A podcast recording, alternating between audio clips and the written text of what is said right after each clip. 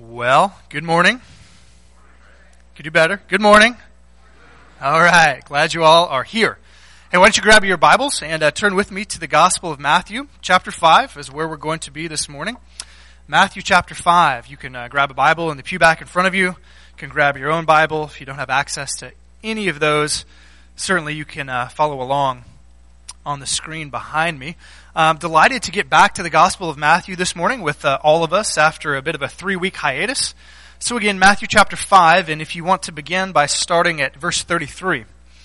Matthew chapter 5, verse 33, and uh, Lord willing, ma- we will make our way all the way through the end of chapter 5, and next week, uh, heading right on into Matthew chapter 6. Uh, let me just uh, get us acquainted as you're getting there as to where we've been in the Gospel of Matthew. Uh, Matthew presents Jesus as the King. He is the King of the Jews. He is the King of the world. In the first four chapters, as you can see on the slide behind me, we see the person of the King emphasized. We see his early life, his birth, and we see his early ministry. For the, for the last few weeks, we've moved on to the second section in the Gospel, which is the platform of the King as Matthew records for us this first of five sermons from Jesus, commonly known as the Sermon on the Mount, uh, chapters 5, 6, and 7. The sermon began in chapter 5, verses 1 through 11, with the disciples' blessings, if you recall, or the Beatitudes, as Jesus taught us what it looks like to be a follower of the King. In verses 12 through 16, we saw the disciples bearing demonstrating the impact that a beatitude believer should have on his or her world. In verses 17 through 20, we saw the disciples' Bible as Jesus clarifies his relationship to the Old Testament and tells us that our righteousness, that is our practical obedience to God's Word, needs to surpass the legalistic, shallow, and rule-based obedience of the Pharisees and the teachers of the law. Then he proceeds to show us the type of obedience that God desires in contrast to that of the religious leaders in a large section which where we left off last time called the disciples beliefs. The disciples beliefs. Starting in verse 21 and running through the end of the chapter what jesus does is he selects six old testament commandments and he contrasts the way that the religious leaders went about obeying it with the way god actually intends for us to obey these commands. So a few weeks ago we saw the first three today we'll see the last three of these Old Testament commandments. Now, we looked at murder, we looked at adultery, and we looked at divorce, and this morning we'll take a look at three more. For each of them, what we're going to do is kind of formatting. For each of them, we saw that there was an ultimate effect, if you will. There was the ultimate effect that Jesus talks about for the particular sin or issue in question. Then Jesus shows us the root cause. In other words, what is the root cause of that particular sin that he's going to address? And then he, thankfully, gives us the heart solution to that particular sin. So today, we'll cover the Old Testament commands regarding oaths, regarding retaliation and rega- regarding the love of our neighbor. This is some of the best stuff in this sermon. I love it. So let's pray and then we'll dive right in. So if you would pray with me one more time. Father, we pray your blessings upon your word as it's read, as it's taught. We ask that you would open our hearts and our minds uh, to, to receive your word and then help us to live out your word according to the power of your spirit.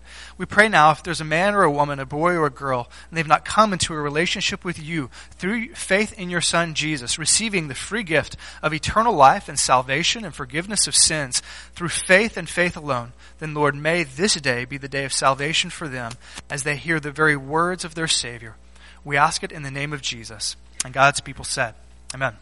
Well, let's begin in verse 33, and we'll look at Jesus' teaching regarding oaths, regarding the taking of oaths, verses 33 through 37.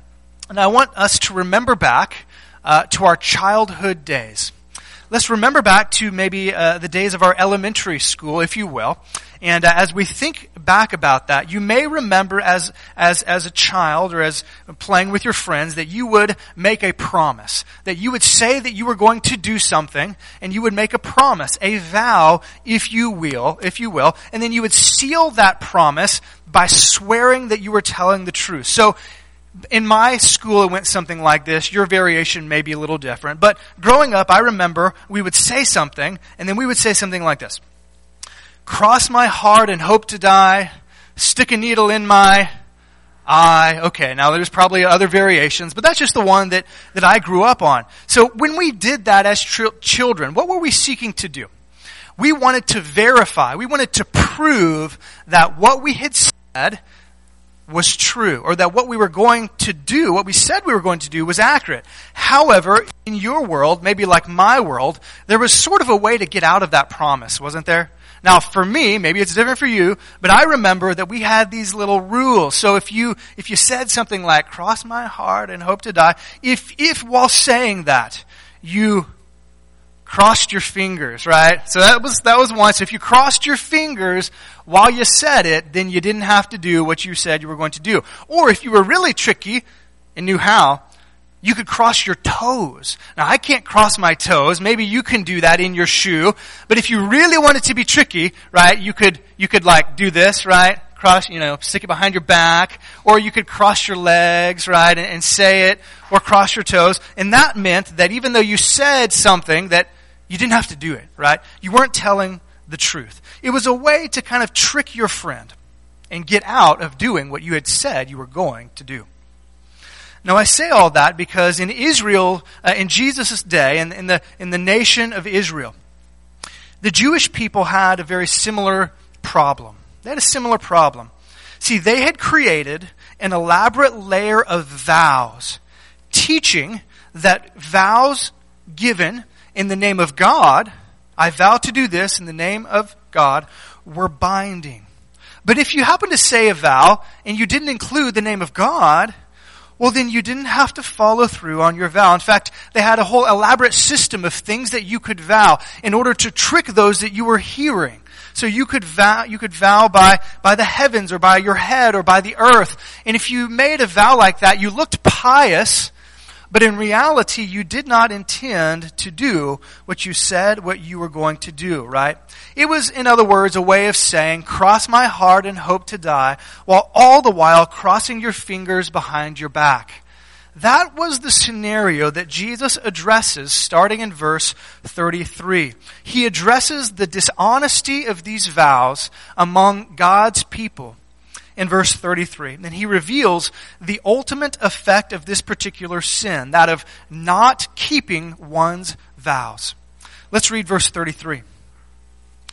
Jesus said, Again, you have heard that it was said to the people long ago, Do not break your oath, but fulfill to the Lord the vows you have made. Now here Jesus is quoting the common teaching of the day and the implications of that teaching. What Jesus does is he refers rather loosely to Deuteronomy chapter 30 in verse 2, which reads as follows.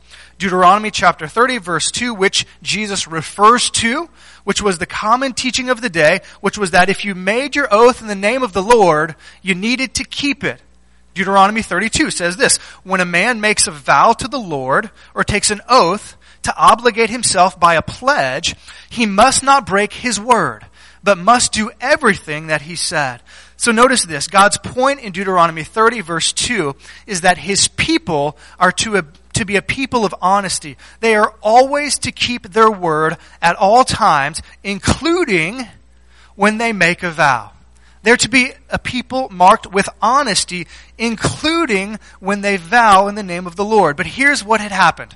The teachers of the law, the Pharisees of the day, had twisted this to mean that you only had to keep your word when you vowed in God's name explicitly.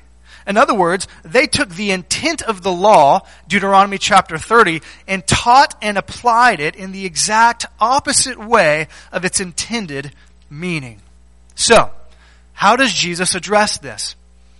He responds in verse 34 by getting to the root cause of not keeping one's vows. In verses 34 through 36, revealing the dishonesty of those who would make these vows and not intend to keep them. Verse 34, but I tell you, do not swear an oath at all, either by heaven, for it is God's throne, or by the earth, for it is his footstool, or by Jerusalem, for it is the city of the great king.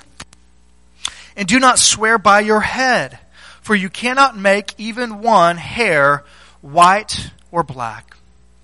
So here Jesus explains that anything that a person can appeal to, anything that a person can can vow to uh, can can vow to in an oath has some connection to God, right? Has some connection to God. Therefore, an appeal to it in an oath and to not keep it is to be dishonest. He is calling out their dishonesty. He's saying, listen, if you make a vow by God's throne, right? Well, listen, if you make a, a, vow by heaven, it's God's throne. If you vow by the earth, it's God's footstool, right? In other words, you're just being ticky tacky. All you're trying to do is to be dishonest.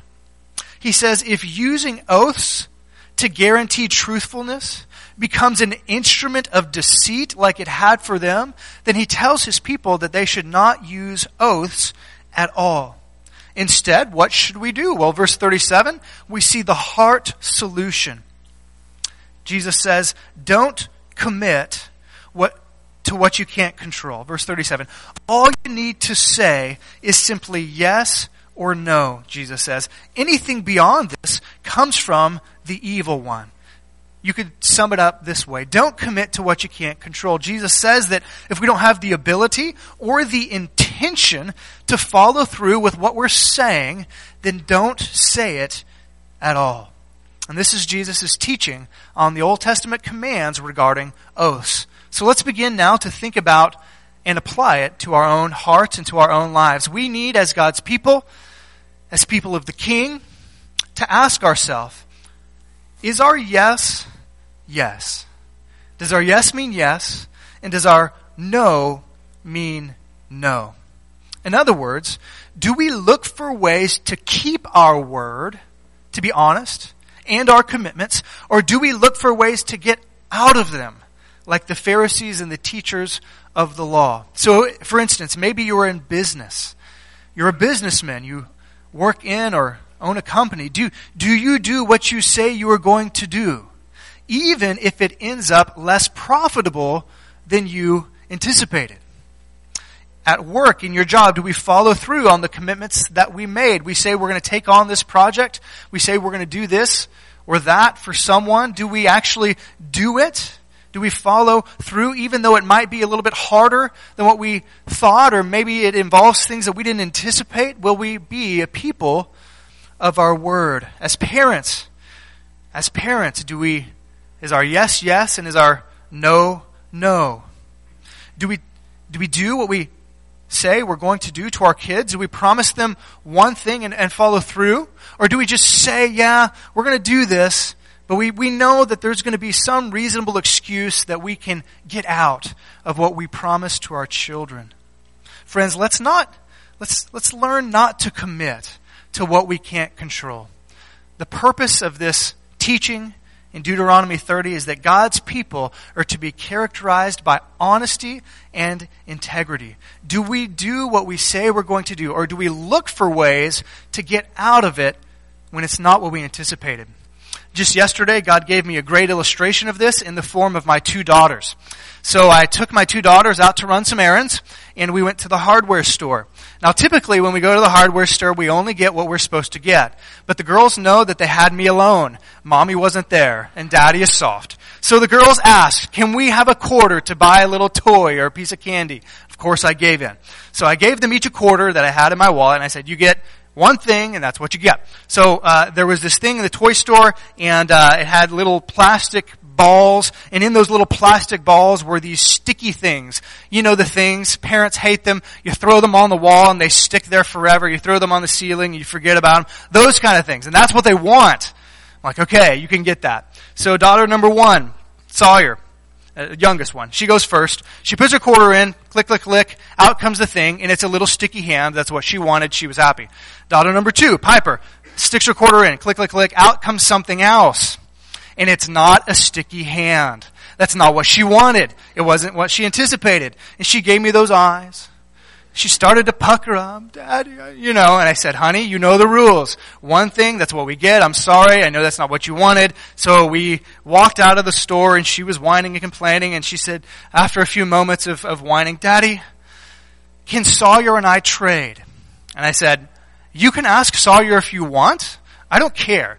And so she asked Sawyer, Sawyer, Can we trade? You can have this and I can have yours. And I heard it. Sawyer said, Yes, we can trade.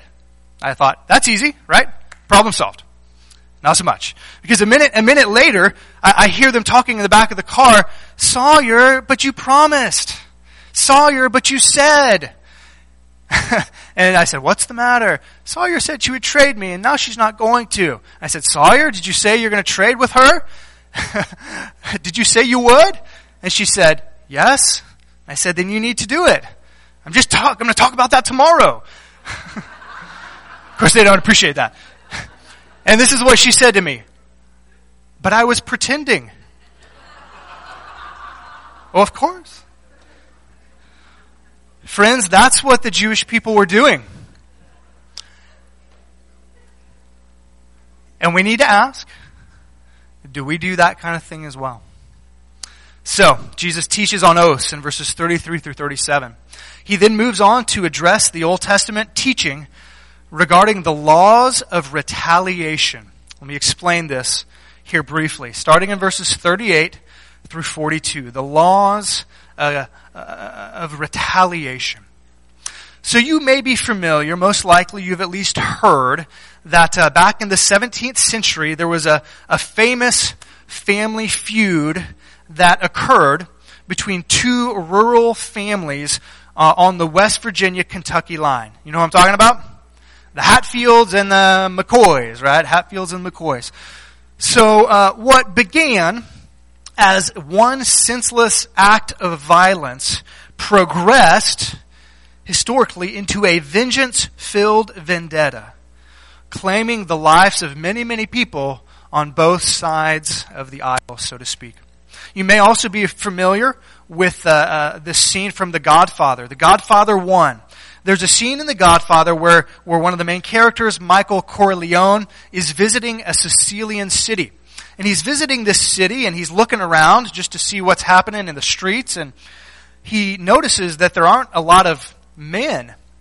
And so he asks his bodyguard, I don't know what the bodyguard's name is, Guido. He says, Guido, um, where are all the men? Where are all the men? And the bodyguard simply replies, one word, vendetta.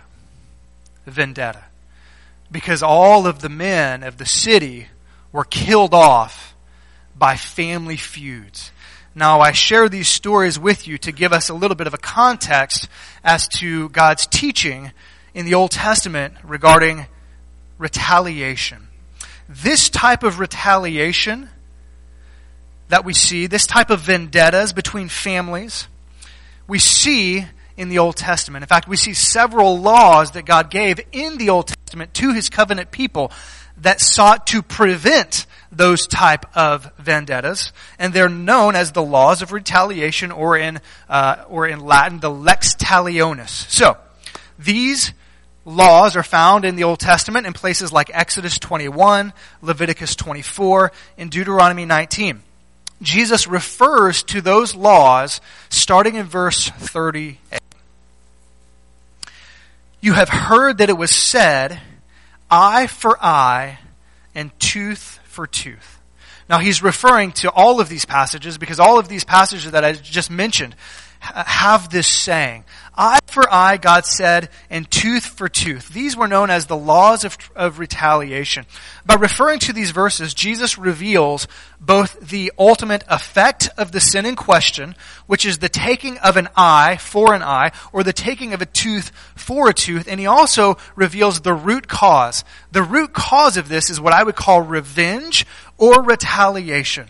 Revenge or retaliation. So let me explain what these laws intended to do in the Old Testament. See, God gave the laws of retaliation in the Old Testament to His people as a way to curb escalating vengeance and vendettas that often would continue throughout generations. See, these laws that God gave, you can take an eye for an eye, you can take a tooth for a tooth. He was giving them to His people as a way to limit retaliation as a way to limit escalating revenge. Because what would often happen? You took my eye, I'm going to take your life, right? You took my, you took my, my tooth, I'm going to take your head off, right? That's what God was trying to prevent. Eye for an eye, tooth for a tooth. God was trying to limit retaliation amongst his people to no more than equal compensation of the wrong done. But how had the Jewish people and the teachers of the law handled this?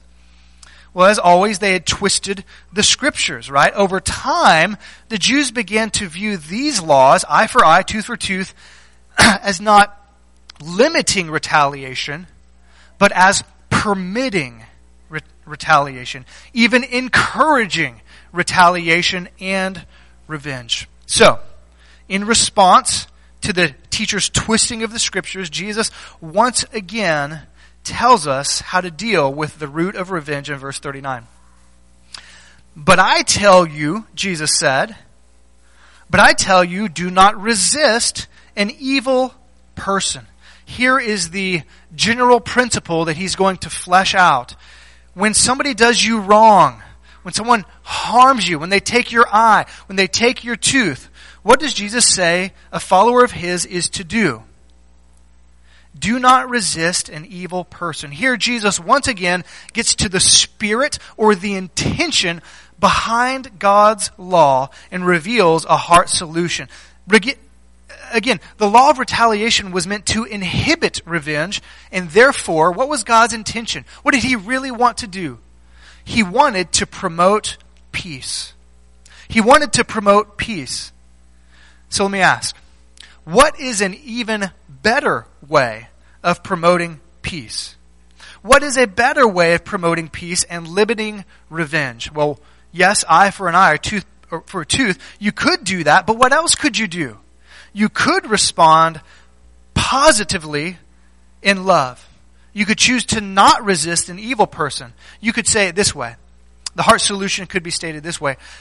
Go beyond the expectations to eliminate the conflict.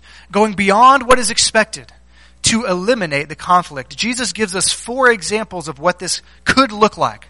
These are interpersonal examples between two people. Notice the first example in verse 39, at the, at the end of verse 39. He says, If anyone slaps you on the right cheek, turn to them the other cheek also. I think often this is misinterpreted. When someone gives you, Jesus says, a backhand slap, slaps you on the right cheek. If a person is right handed, they're going to slap you on your right cheek, which, how are they going to do that? Backhand, right? That's what Jesus is referring to. And in that culture, this was not a personal attack. This was not somebody trying to rob you or mug you or harm you. This was an insult. This was somebody insulting you in that culture. So what Jesus says is instead of retaliating by hitting them back or insulting them back, tit for tat, Jesus says, accept the insult and then ask, you want to hit this side too? You want, you want to, right here? You want to hit the other one? In other words, he is saying a soft answer turns away wrath. That's what Proverbs says. And that's what Jesus teaches here. Notice the second example in verse 40. If anyone wants to sue you and take your shirt, hand over your coat as well. So Jesus says if somebody wants to sue you wrongfully and take your undergarment, which they could do legally, instead of resisting or, or suing them back, say, okay, you want, you want that? Well, then why don't you go ahead and take my coat as well? Just take my coat. See, the coat was much more valuable. The undergarments, eh, you can get some others. But the outer garment, it was expensive. It was significant. So Jesus said, You want that? Go ahead and take the more expensive thing as well. What are you doing? You're being generous to the one who's doing you wrong, right? You're winning them over with your love. Verse 41 If anyone forces you to go a mile, go with him two miles. See, in that culture, a Roman soldier could legally force you to carry his stuff for one mile and for one mile only. And in fact, you could, uh, they, I think you can even see it still, still today, that the Roman roads had mile markers because they wanted to mark out that a soldier could only make you go one mile. So Jesus says, hey, a Roman soldier comes and says, hey, you gotta carry my, my stuff for a mile instead of saying no or fighting that or somehow seeking uh, his ill, what should you do? You get to that mile marker, and what do you do? You don't drop the stuff. You keep going. one more mile. You kill them with your kindness. Verse 42 Give to the one who asks you, and do not turn away from the one who wants to borrow. These examples culminate in Jesus saying, Give generously to the one who demands of you, even if that person, even if they're doing you wrong by doing so. Give generously. So, the point that Jesus is making is that when we are hurt by someone, we don't feel like we have to retaliate. We don't have to take revenge. We don't have to volley back hurt for hurt, insult for insult, injury for injury, eye for eye, tooth for tooth. Rather, he says, if, you want to follow God's intention behind this law, which is that peace would result, then go the extra mile. Be generous. So as we think about our own hearts and lives, what it could look like, could look like a whole host of things. Let me just play out a scenario here. Uh, let's just say that tonight you go home and uh, you're married and you kind of uh, get into a bit of a, of a verbal argument with your spouse. Something comes up, that thing that always comes up. You know, that thing that you always fight about. And uh, your spouse begins to tell you about the things that you've done wrong again. Instead of not listening to him or her and starting to think about all the things they've done against you so that when they shut up, you can then start your assault, which is how it often happens. We could actually listen to what they're saying and we could actually respond by saying something like, obviously I've hurt you. I'm sorry. I don't want to hurt you. I'm willing to listen. Is there anything else that you want to say to me? Is there anything else that I have done to hurt your feelings? Any other complaints? Any other hurt feelings? Friends, what if you said that to your spouse? Their head might just twist and then blow up, right? Something might just happen. Supernatural. There. What about when somebody writes something, let's say on Facebook about you? Instead of firing back your own nasty post, why don't you just call them up? Send them a text or an email, stop by their house, and see what's going on. So, Jesus has taught on oaths, he's taught on retaliation and or revenge. Finally, he teaches us about what it means to love our neighbors, verses 43 through 48. What it means to love our neighbor. Also teaching us who is our neighbor. Who's our neighbor? There is a way of life back in Jesus' day, and there is a way of life today and it's a way that many people get ahead in life. It's very natural, it's very common, it's not necessarily wrong. And it's uh, the way that I will call reciprocation or reciprocity.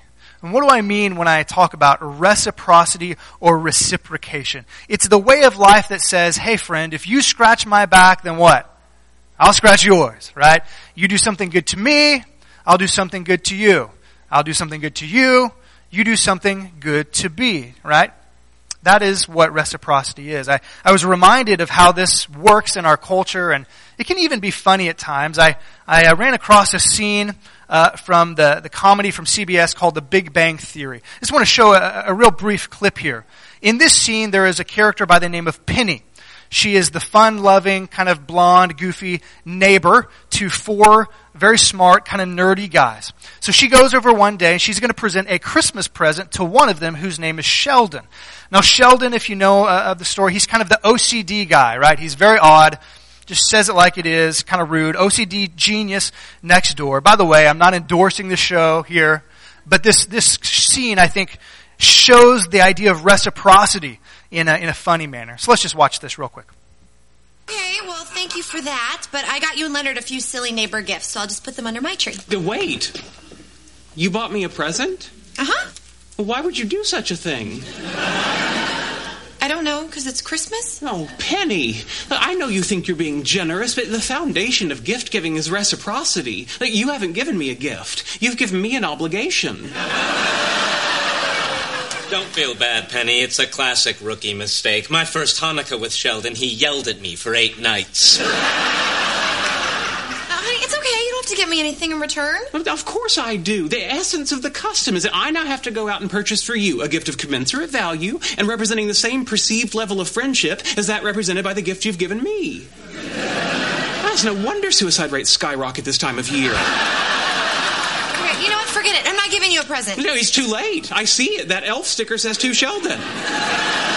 The die has been cast. The moving finger has writ. Hannibal has crossed the Alps.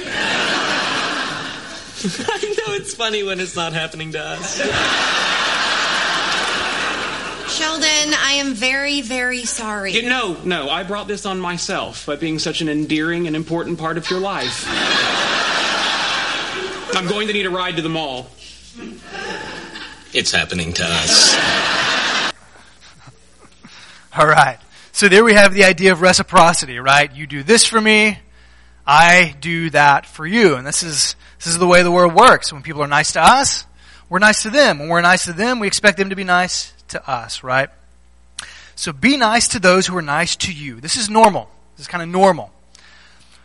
But its corollary is also, unfortunately, normal. What's the corollary? We be nice to those who are nice to us, and we be hurtful to those who hurt us. Right? Well, if we're good to those who are good to us, it's only natural that the people who are not good to us, the people who hurt us, that we should be evil or bad to them. See, we often love our neighbor, but we hate our enemy. It's common in our day, and it was common in Jesus' day. And in verse 43, Jesus again cites a common teaching in his day, giving us once again the ultimate effect and the root cause. The ultimate effect is that you love your neighbor, but you hate your enemy. And the root cause is this idea of reciprocity. Verse 43. You have heard that it was said, love your neighbor and hate your enemy. Right? Now, if you have a red letter Bible, you'll, or a Bible that has the, the, uh, the words love your neighbor in caps, they're trying to tell you that's scripture. Uh, but you'll, you'll notice that here, the teachers of the day were quoting scripture partially. Because the idea of loving your neighbor was completely biblical. It was from Leviticus 18. It says, love your neighbor as yourself. But then, what did the teachers of the law add? Well, you love your neighbor, but you hate your enemy. Now, Jesus is going to redefine for them and for us who our neighbor is. Because they thought our neighbor are only the people we like. Right? We only consider our neighbors the people who are nice to us. But our enemies, well, they're not in the category of neighbor, are they? Jesus is going to teach us otherwise. Notice as he reveals the heart level solution in verse 44, but I tell you, love your what? Enemies. Love your enemies. And pray for those who persecute you. See, instead of hating your enemies like they were doing, uh, those that make you angry or hate you or or want to make you retaliate, Jesus says you no, you don't just love your neighbor, you love your enemy. And I think that means both emotionally and in our actions. And he adds, we pray for their welfare. We pray for their good. So before we get to why Jesus says we're to do this as his followers, let's just pause for a minute and ask if we are doing this as Christians. Is there someone that you would consider your enemy? Just think about that just for a quick second. Someone you would consider your enemy, or maybe they consider you their enemies. Now don't say it out loud, especially if they're in the church, right? Someone who has it out for you. Someone who wants to harm you. Someone who is antagonistic towards you. Maybe it's a coworker. Maybe it's a classmate at school. Maybe it's someone even in your own family. Maybe it's just someone around town that they rub you the wrong way. You rub them the wrong way. Think about it. How do you treat them? How do you treat them? How do you normally respond to them? Do you react to their hatred, malice, slander, gossip, or however by doing the same? Do you give them a taste of your own of their own medicine? Do you trade blow for blow, tit for tat, insult for insult, gossip for gossip? Is that, is that that's, that's the way the world works, isn't it? It's not the way the church should work, is it? Or do we try to do what Jesus says? To love them, to not seek their ill, to try to do what is in their best interest, what is good for their reputation, what is good for their family, for their well being. Do you pray for them And we're not talking like imprecatory kind of prayers, like God may you strike them dead kind of prayers. talking about real prayers for their good, for their salvation, for their benefit. That's what Jesus says. So, why should we do this as Christians? It's completely abnormal. Why should we do this? He's going to give us five reasons, and we'll, we'll go through them quickly here, of which can be summarized, I think, in this heart level solution. Let God be your guide to love. As Christians, we should let God's love be our guide to how we love. Five reasons. First of all, we should love our enemies because it identifies us as one of God's children. Verse 45. That, notice the connection, that you may be children of your Father in heaven. Just as a child imitates and takes on the language and the actions of their parents, God says, I am your heavenly Father. I want you to act like me. You want people to identify you as my son or my daughter? Then act like me, right? Second, we should love our enemies because God loves his enemies. Notice, he causes his sun to rise on the evil and the good and sends rain on the righteous and the unrighteous. God loves his enemies. So should we. Third, we should love our enemies because we will be rewarded for it. Verse 46, if you love those who love you, which is kind of what we all normally do, if you love those who love you, what reward will you get? Are not even the tax collectors doing that?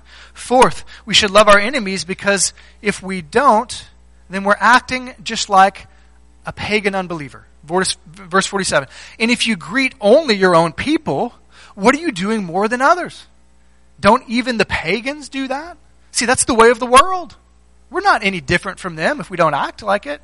Finally, we should love our enemies because, and this is like a, a good way to culminate chapter 5, because we are to be perfect as God is perfect, holy as he is holy. Verse 48. Be perfect, therefore, as your heavenly Father is perfect. What? Be perfect, therefore, as your heavenly Father is perfect? Peter essentially says the same thing. Be holy therefore, because God is holy.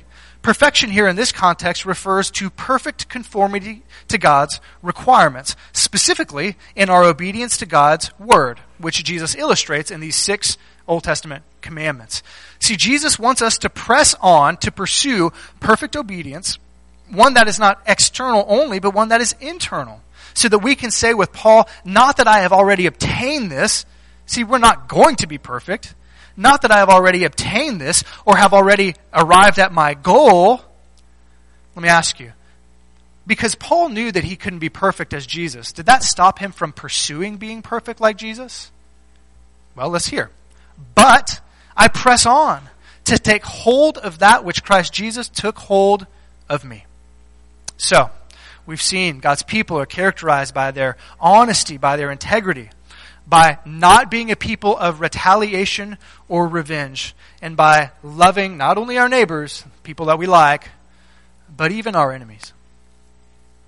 Being perfect as our Heavenly Father is perfect. So let me close with this God is holy. He is holy. And He demands that His people be holy as well. God is the one who sets our moral standards. We don't set it ourselves.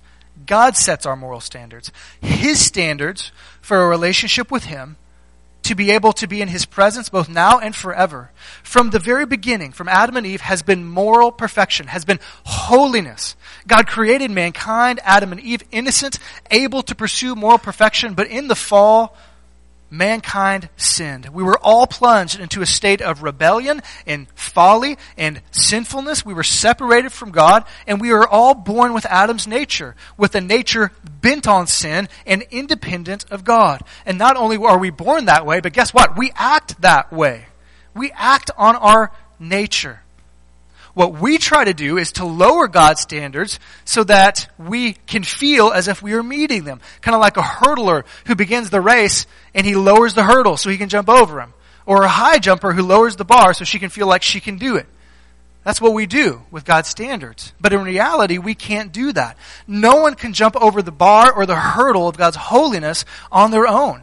We can't do it. That's why God sent Jesus in the first place. To be fully human, like us. To be our representative. And to be fully God, because He was God for all eternity. To live perfectly for us. Only God can be perfect. So our human substitute had to be perfect. Had to be human, had to be God. To give us this righteousness, this perfect standing, this holiness as a gift to be received. Jesus not only lived for us, he died for us because we all fall short of God's standards. He paid the penalty for our sins, for my sins, for everyone's sins. And not only that, but he rose from the dead. He defeated death. He defeated sin. He defeated Satan's grip on us, and he offers us forgiveness of sins and eternal life and salvation. And he says, all you have to do is receive this gift by faith, by receiving the gift of salvation. Friends, the only way that we can be perfect, therefore, as our Heavenly Father is perfect, is by first trusting in God's perfect Son. And when we do this, after we are born again, we begin to pursue perfection.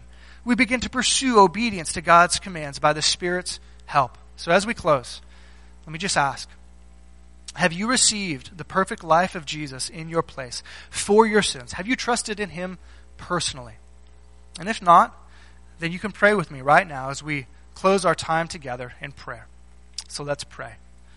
Father, if there's a man or a woman, a boy or a girl, may they pray now to receive Jesus as their Savior.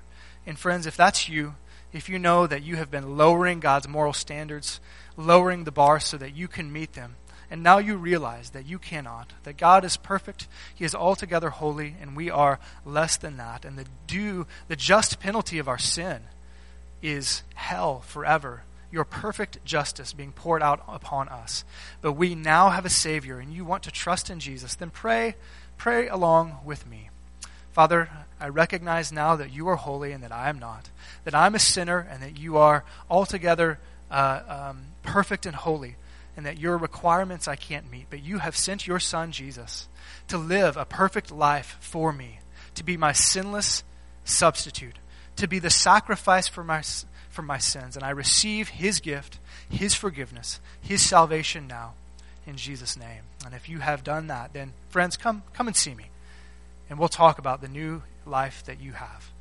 For those of us who have received this gift, Father, I pray, uh, including myself, that we would, as Paul says, um, not that we've attained it, not that we've already met that goal, but may it be our life's goal to press on to this holiness, this holiness that which you took hold of us. You made us your own so that we could be holy and godly, more and more like our Heavenly Father. Help us to do this, we pray. In Jesus' name. And God's people said, Amen. Amen, guys. See you next week. Thanks for coming.